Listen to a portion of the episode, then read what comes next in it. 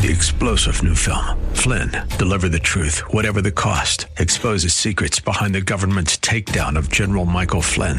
Flynn knew what the intel world had been up to. He ordered the first audit of the use of contractors. This set off alarm bells. He told the truth. He was the most dangerous person for Donald Trump to hire. They had to get rid of Flynn.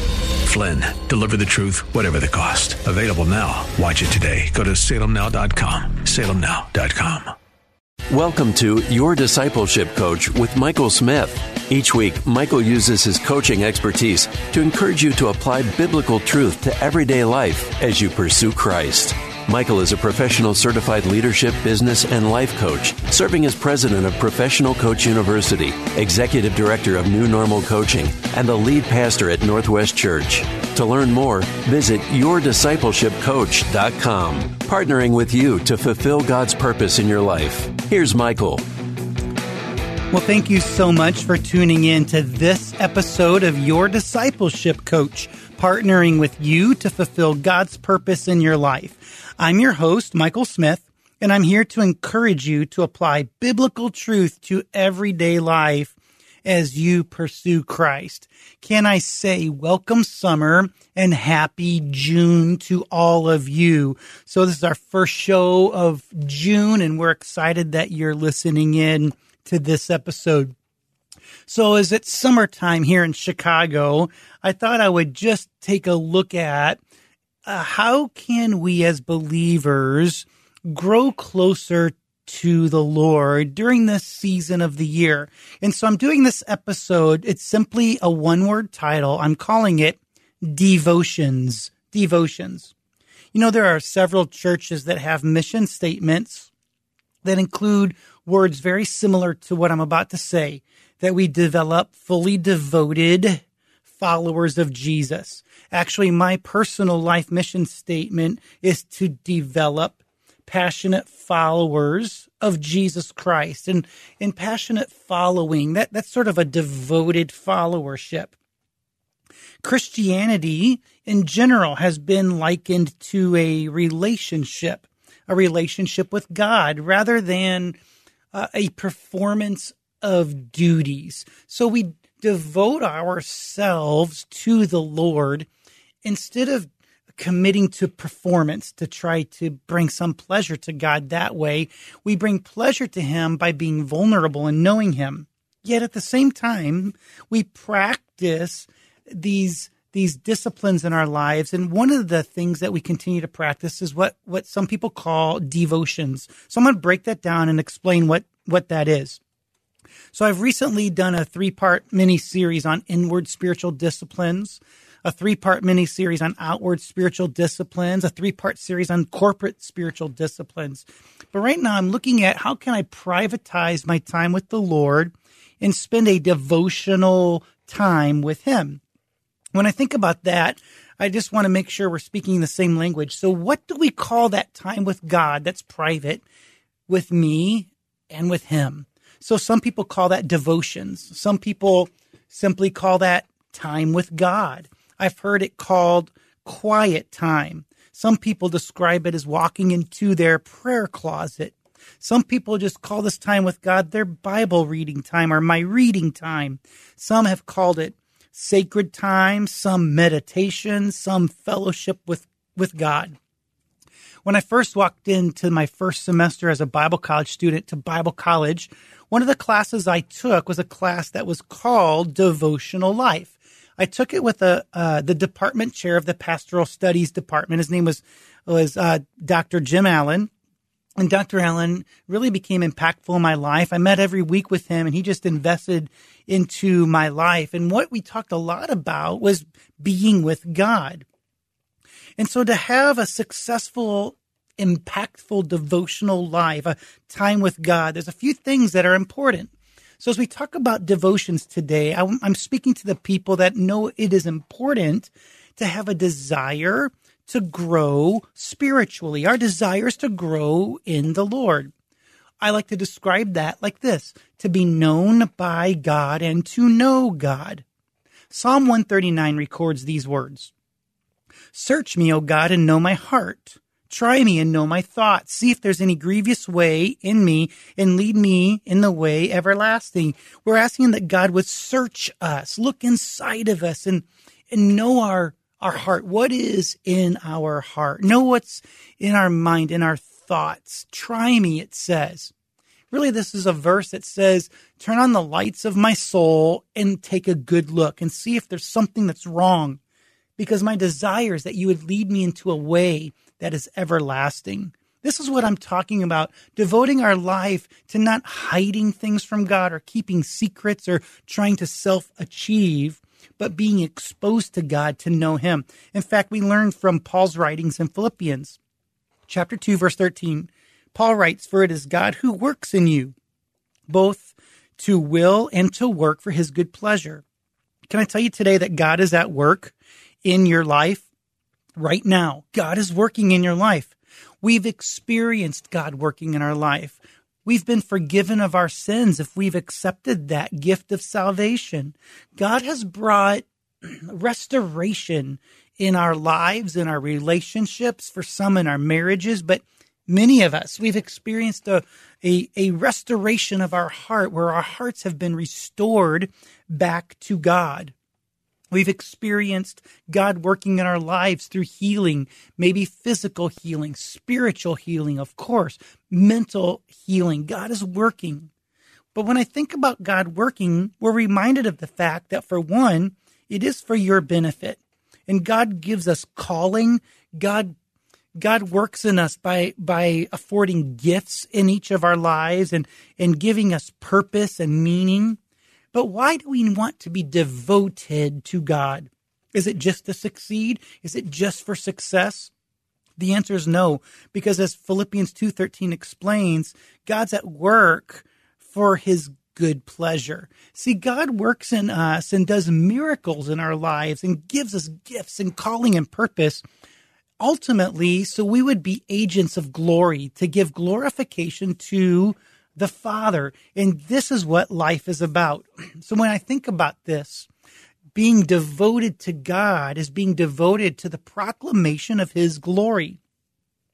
When I think about uh, what success is all about, it's about being devoted to God, to Christ, to, to the one true God, and not to our own success. But when I think about success, we have to first understand that we need a clear goal in life. If you don't have a clear goal, I think you'll hit the target every time. You, you just, you're throwing it out there. The question is, what do you want in life? And you know, there are a lot of, dare I say, young adults that flounder because they, they don't know what they want in life. Really, people of all ages. When I got married, we wanted to be debt free, my wife and I, before we had children. So as we wrapped up college, my wife took no interest loans and we paid off my loans that were bearing interest. She got a job. 100% of her income went toward debt reduction. Part of my income went toward debt reduction. So to frame this, we were in college collectively nine years. We were married in 1995. We had our first child in 1998. And you know what? Our goal was to be debt free and we hit that goal. We had no college debt, no credit card debt, nothing by the time we had that child. But what I learned is to hit the goal, we have to know what we want, but we have to know where we are. so there's a, a funny, this is, you can laugh at this. Apple has this little game called Game Pigeon. And one of the games is you shoot these arrows at a target. And so we have the target, you know what you're shooting at. But what we have to know is that the wind blows in this game at different speeds and it pushes the arrows across. So not only do we have to keep our eye on the target, but we have to look at where we're shooting from and the wind speed. See, it's kind of like this. If I was going to drive to Orlando from Miami and I, and I wanted to share how to get there, I would share my driving directions, roads, highways. But those driving directions would not make sense if I was sharing it with someone that's trying to drive to, to Orlando from Columbus, Ohio. or rather than drive, maybe to fly there from Chicago. If you're going to fly from Chicago to Orlando, it, you're going to need different instructions when you fly from London to Orlando. So you have to know where you're going, but you have to know where you're coming from. So it goes like this What do you want in your spiritual life? And where are you right now? Where are you desiring to be spiritually? But where are you currently? And what are the behaviors that are currently that, that you're experiencing in life? So in the second half of the show, when we talk about devotions, what we're doing is framing our life to be with God so we can rectify the gap between where we are spiritually and where we want to be spiritually. So I like to actually describe spiritual growth in these terms. Spiritual growth is closing the gap between our current reality and the discovered truth that we have found in God's Word. So when we discover the truth of God's Word and the commandments of the Lord and the practices and the behaviors, when we learn what God's desires are, we compare it to where we are. I like to say it like this. Sometimes picture yourself walking in a, an acre of property and when you walk that acre of property or mow the grass, you learn where the divots are. You learn where the, the ground is raised. You know where the thorns are. You, you become familiar with this acreage. But spiritual growth, we could be stuck in that acre, but spiritual growth is, is when we realize as we've been walking this acre, we're not actually sitting on an acre of property. We're in a 10 acre property and we've just been living in this one acre. So, so we open up the other nine acres and it's like that spiritually. Sometimes we get stuck and so familiar with where we are that we miss out. God has a multiplied tenfold opportunity for us. And when we start to learn about those 10 acres, we realize that we're not just standing in a 10 acre plot of land, but maybe we're standing in a 100 acre plot of land. So what I want to encourage you today is to be devoted to God. So in the second half of the show, after the break, we're going to talk through this idea of devotions. We're going to talk about how to have them, what you need, what it looks like, how to invest our time to be with the Lord, no matter if you call it quiet time or devotions or sacred time, or no matter what that looks like. So we're going to be back right after break and we're going to explore this idea of having a devotional time with God. So I want you to hang in here. I want you to keep listening. You're listening today to your discipleship coach, partnering with you to fulfill God's purpose in your life. And you're listening on AM 1160, Hope for Your Life.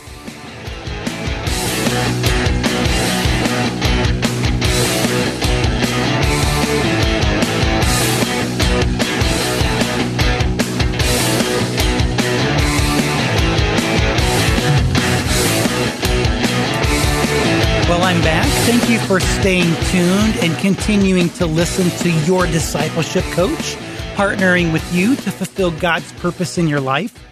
I'm your host, Michael Smith, here to encourage you to apply biblical truth to everyday life as you pursue Christ. Today, we're talking about devotions, how to spend a devotional time with God. And one of the things that we want to do when we talk about a devotional time is to have purpose. What we're doing in a devotional time is we're implementing a principle that I call from to. From to. We're moving from one reality to another, from our current state to a state that we are like the Lord. And this is what we do when we spend a devotional time is we become. So it's not about doing, it's about becoming. So I asked the question, how do we actually have a devotional time? And to set it up, I wanted to use an illustration uh, talking about getting healthy. So when we want to get physically healthy, we usually talk about three areas diet, exercise, and sleep. And we can identify these areas, but that's not enough. We actually need a plan to improve our diet, our exercise, and our sleep. So we'll we'll actually decide what do I eat and what do I not eat. Uh, when do I eat? What exercises do I do? How long do I sleep? What sleeping rhythms should I have? And we create plans that help us reach the goals that we have. So when I look at this spiritually and we start talking about talking about devotions, I want us to think about the things in our life that are important to us spiritually.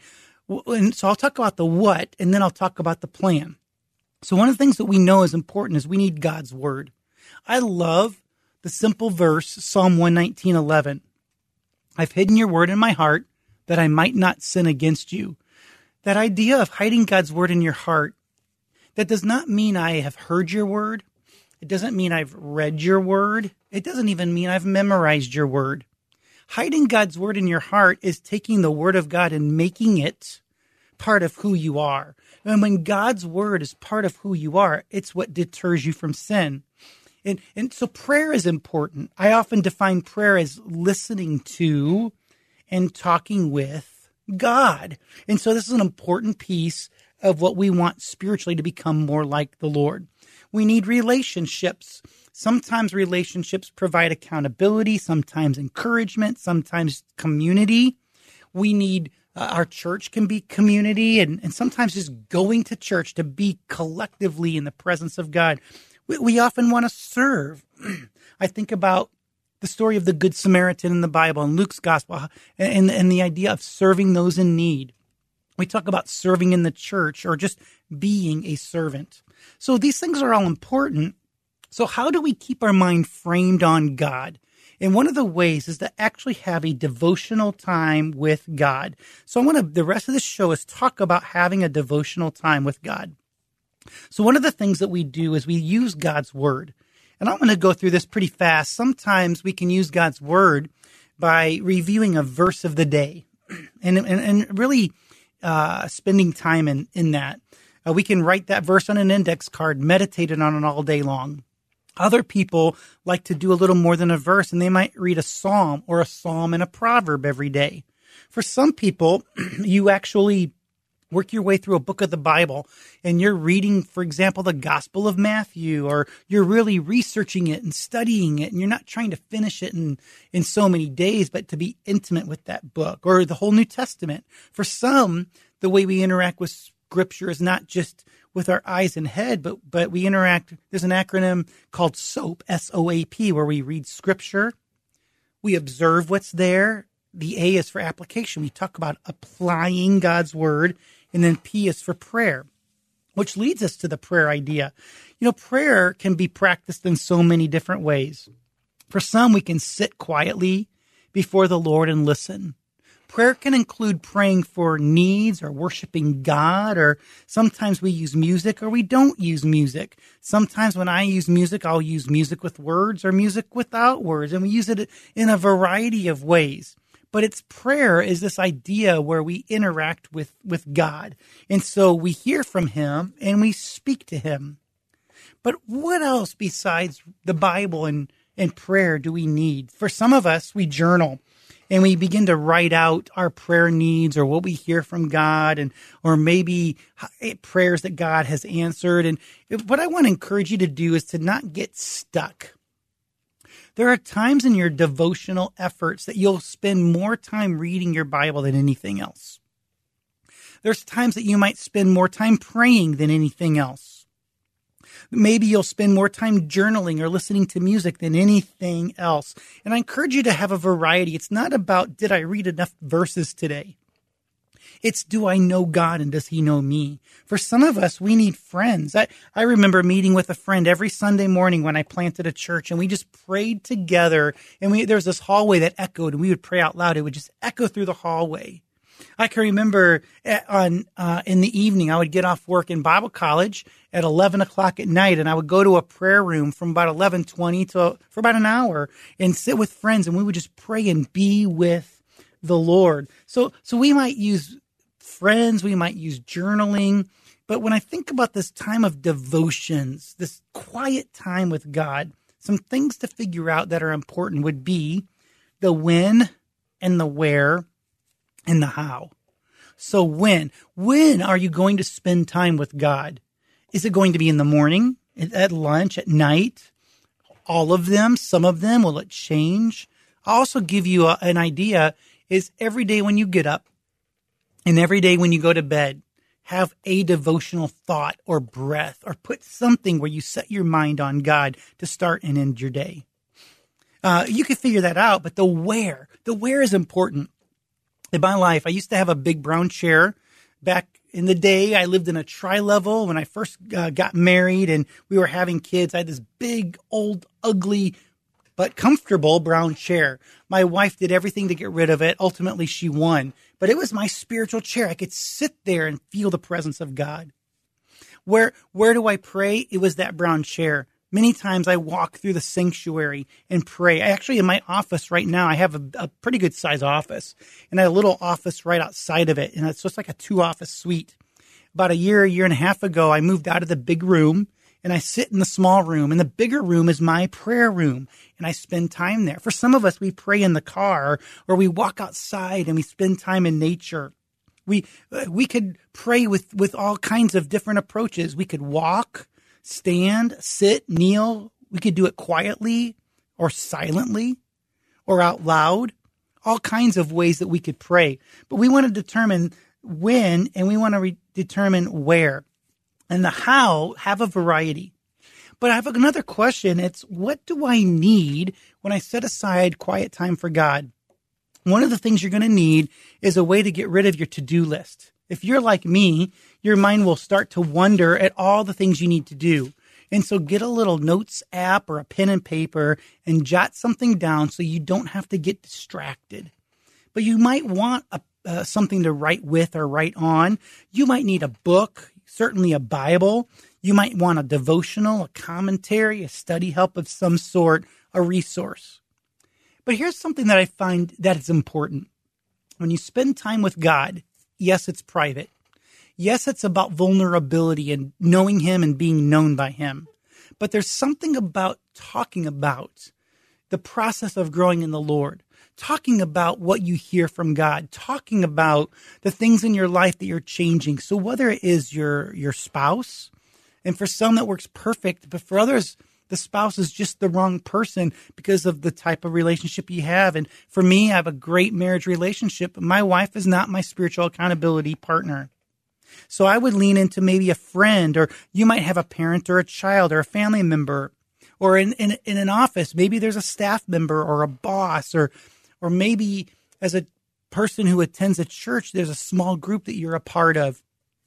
Finding a way to talk about what God is doing and saying to you, what He's doing in your life, what you're learning, I think is a powerful way to put a seal and a validity on that time investment. So devotions, know the when, know the where, know the how, know what you need, and then share your experience. There's an awful lot that we've talked about today, and, and I'll ask you if you're interested in learning more about your devotional life or growing in Christ or just the general support in anything in your life, you might be a candidate to receive coaching, whether it's personal, business, spiritual, or whatever. You could actually visit yourdiscipleshipcoach.com. On that website, you could click the coaching readiness questionnaire. It's free to you. You could fill that out. We will respond to you and offer some partnership as you seek the Lord. Hey, I want you to visit yourdiscipleshipcoach.com, see what this is all about. Follow the show, follow our podcast, follow us on social media. We just want you to be part of this family. I'm so excited that you've been listening to your discipleship coach today partnering with you to fulfill God's purpose in your life. So I'll say thank you to our sponsors, Chicago Indian Church at chicagoindianchurch.com and Professional Coach University. Maximize your potential at Professional Coach University. You can become a certified coach or invest in yourself through personal development opportunities. Just visit professionalcoachuniversity.com. Hey, as always, it's a pleasure to be with you. I want to remind you that I am for you. Not only that, but God is for you. And if God is for you, who could be against you? Thanks for listening today to your discipleship coach on AM 1160, Hope for Your Life.